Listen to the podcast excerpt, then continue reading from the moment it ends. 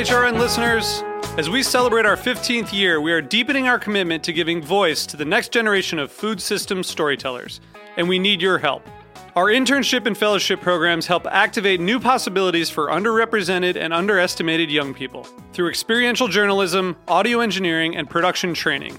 Through these unique programs, HRN helps food equity stewards build essential workforce readiness skills that expand their potential and foster economic mobility. Please consider supporting these critical programs. And with a minimum donation, you can be entered to win a dinner for two at an amazing restaurant in one of eight cities and tickets to a concert at a great venue in one of those cities. We have incredible partners across the country who have donated, as they also share our passion for helping to educate the next generation of food systems storytellers. Check out heritageradionetwork.org slash 15 to donate and enter to win today. That's heritageradionetwork.org slash 15 to donate and enter to win today. And make sure you donate before March 31st. Thank you.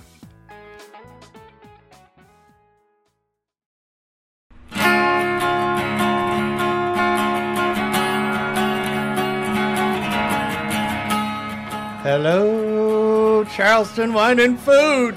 It's it. Ben Ellsworth is in the house. Gig Pro, baby. All right, official work first. Welcome to HRN on tour at Charleston Wine and Food 2022. I'm Liza Ham. Today we are broadcasting live from the heart of the culinary village. This episode is made possible thanks to the support of Ben's friends and Indigo Road Restaurant Group. We're in the final stretch of our interview process, which means we couldn't leave Charleston without talking to Ben Ellsworth and Mickey Bakst. They're two veterans of the hospitality industry here in Charleston. Mickey was general manager of the Charleston Grill from 2004 to 2020. Yes, yes. And Ben was the executive chef of Mercato, uh, then became a respected restaurant consultant for years and years. Respected. Res- respected. I heard it. Word on the street. But the two of them are just as well known for their big hearted efforts to improve the lives of people working in the industry. And that's what we're mostly going to focus on. First of all, welcome Mickey and welcome Ben. Thank you, Liza. And I hope you guys will just start by telling me a little bit because you're both not from Charleston originally. What brought you here? Do you want to start, Ben? Yeah, um, I came to Charleston in 1998 to go to Johnson and Wales. Um, yeah, so I was a little, little lost in direction. My mom said you can make a living at cooking, and I thought that that was probably the coolest thing I'd ever heard. What about you, Mickey? Well, I had been offered a position at the brand new Wynn Hotel in Las Vegas. And they took me out there, and my wife went with me. And my wife said to me as we were flying back, Let's get it straight. You're a drunk, a drug addict, a gambler, and a womanizer. We're going to Las Vegas. Why? And literally the next day, the chef, Bob Waggoner, at the Charleston Grill called me and said, I heard you're going to Las Vegas. What's wrong with you? Come to Charleston. I came here, I fell in love, and we've stayed. What um, What do you think has been like has evolved about the culinary scene since you both began? Can Briefly. I take that one? Yeah, please. It- it- realistically, in 2004, there was not much of a culinary scene here. Charleston was known as a city for history, and it was a beautiful history, but that's what Charleston was known for. A couple of chefs, Mike Lata being one of the, the principals, started garnishing some attention. The festival started, and unconditionally, in my mind, the Charleston Wine and Food Festival changed Charleston because chefs from all over America started coming. Restaurateurs started moving here from other cities. Media people started hearing about it, and I truly attribute that to the Charleston Wine and Food Festival without a doubt. That's awesome. Yeah. What do you think? Um, it's a completely different place, that's for sure. It is, yeah. Um, Describe what it was like when you first got here. uh, there was a few fine dining restaurants that were kind of leading the, the culinary scene, and then uh, there's a lot of, you know, five bucks for a slice of pizza and a beer spots for the college students. Um, and then it just went kaboom. Yeah. Now, working in the restaurant industry is exhausting in itself, just trying to succeed. And at the same time, you all also both have moved into like philanthropic work as well and like giving back and helping. Did you always know that you wanted that to be part of your professional work life? Hell no. Hell yes. All right, I love A- it. absolutely. You know, when when uh, both Ben and I, we should address it, are both sober now for varying lengths of time, and both of us got sober in AA. And one of the steps of the AA is about giving back, to complete ourselves, to help us grow. Giving back and reaching out to others and being available is an essential component of our so- sobriety. I will say that Ben never, never turns down somebody who calls for, asks for help. I would like to say people think the same with me, but I think that even though he, he may not have thought of it back then, it's an essential part of being sober. Would you agree, Ben? Yeah, I mean, I think even though I wasn't aware of it, um, I must have had some fundamental core to me to, you know, the hospitality industry is service. I mean, that's what you're doing. You're creating timeless memories for other people, taking a lot of time and a lot of energy out of your own life to do that for others. So, you know, I think it was always inherently there to some degree. Um, I just didn't really know how to grab onto it until, you know, I started moving off in a different direction in life. So talk about that a little bit, Ben. Of like, I think it's you came up with the idea for Gig Pro at- before the pandemic, 2019, or It was actually two, 2000, the idea of the light bulb was the end of 2018. Um, I was about two years sober at that time. Um, I had started consulting as a chef, um, and I was really seeing, like, over the course of four years, I opened eight restaurants, um, and I opened them up all understaffed. And I just saw it for the first time. Like, man, it's really hard to find people. While I was consulting, I started Airbnb a, an extra room out of my house. And then one of my buddies got me to come in and get a kitchen open for him. Um, and we did an opening night, and a dishwasher called out for a shift. And so I do what you always do as a chef in that situation. You look at your staff and you're like, who knows the guy? We need to find someone now. And we're all scrolling through our phones, text messaging, calling. And then I get a push notification that someone had booked my Airbnb. And I said, I wish you had book- booked to wash these dishes. And that was it. I mean, um, I think if I was still drinking, I, I probably could have had that idea, you know, that light bulb, but I definitely wouldn't have ever done anything about it. And, and Ben, I gotta say, I honestly think a Gig Pro as a product of sobriety. I mean, you would never have gotten there without it, and what you've done with it has been extraordinary. But it really is directly related to your sobriety. Yeah, I mean the, you know, chef, type A personality, you know, strong-willed. Um, you know, when I came to kind of the end of my drinking, I did something very foreign to me, which was I reached out and asked for help. And I really haven't stopped doing that through this entire process. Um, you know, I'm a chef that owns a, a, a software company that's thriving right now. I'm in a completely different world, but I think like inherently what we're doing as a company is good. Um, we're helping businesses get back to capacity.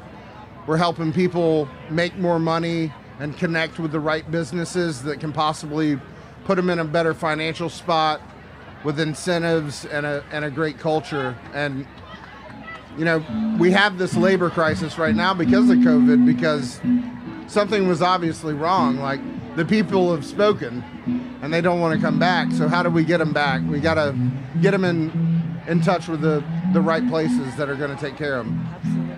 Well, for but you also in 2020 finally decided to leave Charleston Grill, which must have been a huge decision to make. Was it quick and painless decision, or was it a long drawn no, out? I decision? did restaurants for 47 years. I love. I'm a maitre d. Whether I owned the restaurant or worked there, I'm a maitre d. I love this industry. I love the magic of touching people, creating experiences. I love watching two people fight and then get back together over a meal. I love the romance of restaurants. Honestly, I love celebrating occasions. It was hard as hell, to be honest. But number one, I'm 70 years old. Number two, COVID made, in early COVID, doing what I did was no longer possible. I didn't want to end my career in a mask.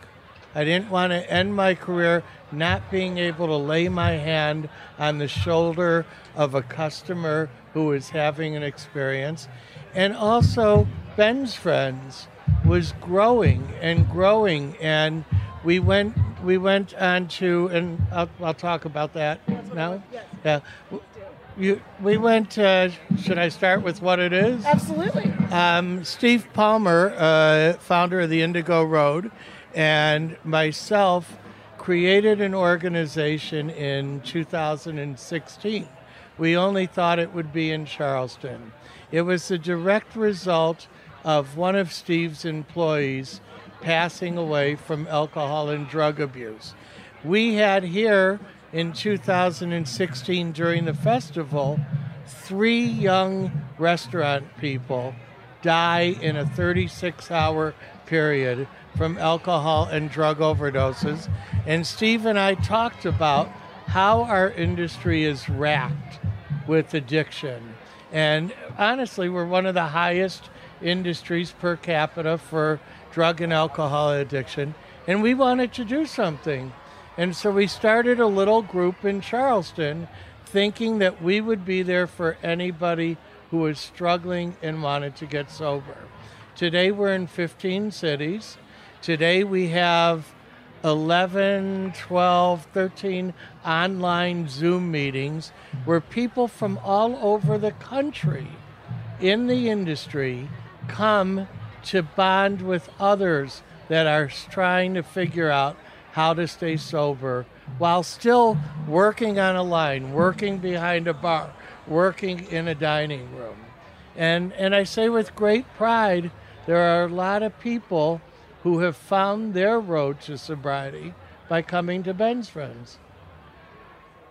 Well, in the last two years, I think has probably only increased the trouble and the tough times that people in the restaurant industry are going through. Can, Can you, you- talk a little bit about what you've seen just you- in the last Can you years? imagine? There's still cities in the country that are locked down, uh, uh, not as tightly, but can you imagine being out of work, not a lot of money, living in an apartment by yourself, and you don't know what to do? You don't know what's coming. Alcoholism, in particular, drug addiction, they they feed on isolation. They feed on it. So you had a whole generation of people who were out of work, unemployed, not knowing how to get by, and all of a sudden, what was an occasional drinking became straight through. Let's drink. What else do I do? We have watched it just explode. And it's not just alcohol, it's drugs. Look at the recent figures. The largest amount of drug overdoses in our history was last year, in 2021. So the problem just got exasperated by all the stress, the uncertainty. You go to work, and three days later, they have to close down again. You're in a mask, nobody's showing up for work. You don't have the people to function, which is why what Ben's doing is so great with Gig Pro. But all of the stresses boiled up, and people just went to their companion, alcohol and drugs.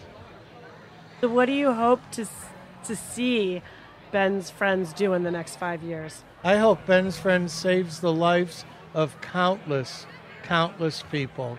I don't really care how many, I, I mean, we'd like to be everywhere. Honestly, as Ben will say, if we save one person's life, to me, my life is worthwhile. And I have, you know, I've been sober a long ass time, a, a uh, 39 years. I've watched countless people die. Countless people. I always say everybody knows the name Thomas Keller, Daniel Boulud, Tom Colicchio. Nobody knows the name Jeff Rose and Danny Edwards and Stephen Resnick. These were geniuses in the kitchen and in restaurants who you've never heard of because they didn't survive. Ben's Friends mission is to help anybody who is struggling with addiction find a road. There's other roads. We're not saying we're the only one. We believe strongly in AA. I will tell you point blank AA saved my life, AA saves Ben's, Ben's life. Agreed? Agreed. Yeah, it, but we want to provide an avenue to help people find the road they want to get sober. Ben, can you talk a little bit about how Ben's friends really helped you? Um, He I mean, couldn't talk when he came in. Ben, he couldn't spell his name. No. I mean, you know, I, I've been in recovery for almost six years now, and um, That's awesome. I can probably list on two hands, you know, the people that I see on a regular basis that are in the hospitality industry. You know, so there's definitely a stigma around it. You know, I went to Ben's Friends personally to kind of be around my people. Um, I was still actively working in the hospitality industry. Um, and then I was kind of keeping my eyes open, like, is that guy ready? I'm gonna take him off to recovery, you know. Um, but you know, I think there's something to be said about you know where are all the liquor stores in town. You know, they're usually in very low income places. Why is alcohol and drug abuse like so rampant in the hospitality industry? You know, and it's tough to work most of your life and you know especially for other people and then get to a point where you're financially struggling. I mean in the beginning like my thought with gig pro was like hey maybe we can get this guy you know we even before the pandemic i mean we're in a, a decade long labor shortage. It was just getting worse and worse and worse and nobody really wanted to talk about it. You know, the city's getting too saturated. There's too many restaurants, not enough workers. But if if you're really attracting a workforce in, you should be able to scale and keep scaling. You know, but we weren't. We weren't attracting people in. Um, you know, and so my initial thought in the beginning was like, you know, because I've been that guy. I'd, I've been the the chef that was the the lead cook online and had to work two or three jobs to make ends meet. Charleston's not cheap. You know, going rate of a bedroom's twelve hundred bucks. Fifteen bucks an hour does not cut it here, and state averages definitely don't work. Um, so my initial thought was like, hey, let, we can get them on the app. You know, they can work on their their time off, make an on-demand rate, and uh, maybe quit that second job. Yeah. That seems a little closer to sustainability. Absolutely. Um, but then COVID hit and it completely shifted. It changed the business mission, everything, you know, and it turned into like, let's connect these people to the businesses that are going to take care of them. And then uh, if we allow, if we get good businesses that take care of their people to staff up, they can scale that culture and that business model and then maybe we can change the dialogue of the industry. You know. And you started in Charleston, but you're in other cities at the time as well now, right? Three of us took it into nine cities. Hey. And we've grown quite a bit. Um, and so we're, we're just moving into 12 cities. Uh, and then 13 will be, we're going into Louisville, Kentucky on the 21st. And I want to interject as he grows, Gig Pro has become a major financial sponsor because he gives back. Every month, Gig Pro is helping Ben's friends financially spread the word. That's amazing. So he made a conscious decision as a business person with his partners to give back to to the industry. That's so important, I think, is to figure out a way to both succeed as a business, but also give back to the community. Well, Yeah, the I mean- truth. Oh, go on. I, th- I think this we have the same mission. It's like how do we create sustainability within the industry?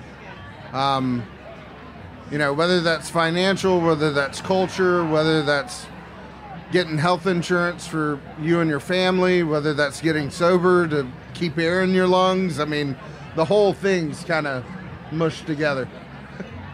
What other changes would you like to see in the industry? What do you think is a really imp- critical Well, issue I, at the moment? I, I, I think that there's been a sudden shift in the industry. I can't talk about the employment, which Ben can address. But, you know, I'm of the generation, somebody came into your restaurant, an employee, and they were drunk, you kicked them the hell out. You know, it was an industry where we said, get out of here. You know, the subject, Ben's friend started in 2016. Anthony Bourdain died, and all of a sudden, a subject of mental health and well being for restaurant people started to be discussed and became a national conversation. What I hope to see is that as businesses grow, we learn to take as good a care as our cus- of our our employees as we do of our guests. We spend our days talking about how to make the guest experience great. I believe that businesses today need to spend more time talking about how to make the work environment healthier for the employee. Here, here. That makes a lot of sense. All right, so we almost have to wrap up. I want to make sure each of you talk a little bit about how any listener can find, like, how can a listener learn more about Gig Pro, sign up for Gig Pro? Um, so if you want to work on the app and pick up shifts in your market, uh, you can go to the Apple or Google Play Store and download the Gig Pro app. If you're a business that wants to sign up and start posting gigs, uh, you can go to our website, gigpro.com, and then go over to the, the business page. Doesn't cost anything to sign up, doesn't cost any sign up fees, subscription model. You only pay if it works. Awesome. And I want you to quickly also talk about what you've been able to do for the festival this past weekend. I don't know how many people we sent out here, but it was in the hundreds. Yeah. So the I, I mean, but hundreds. that that's you know that's it. That's what we do. Like um, we get show support. Absolutely. Well, we were all lucky to have you. Mickey, somebody who either wants to support Ben's Friends or get support and find a Ben's Friends group, tell us how to do that. There's a thing called Google. I, I, Tell me heard- I've more. heard- yeah. Tell me more. And, everybody knows Google. All you, Do you think have to last? do, yeah, I think so. All you have to do is type Ben's Friends into Google. It will take you to our website. Our website will tell you where our Zoom meetings are, where our nas- our lo- local meetings are, and also there's a donate page and we use the funds that we get just so the public knows to help grow it through marketing through traveling to different markets through talking to different groups so bensfriendshope.com or just ben's friends in google and thank you for having us. It's been Uh, such a both treat talking to both of you. I can't Yeah, speak you for so Ben, but I think we both truly appreciate it. Ben Ellsworth and Mickey Bakst, it really has been a privilege to speak to the two of you. Thank you so much. Thank you. Thank you all for listening to HRN's live coverage of Charleston Wine and Food Festival. I'm Liza Ham. Special thanks to Ben's Friends, an addiction and substance abuse support group for members of the food and beverage industry, and Indigo Road Restaurant Group for making our coverage possible. You can listen to all of our coverage on the podcast Heritage Radio Network on tour and find it on heritageradionetwork.org or wherever you listen to podcasts. Thank you.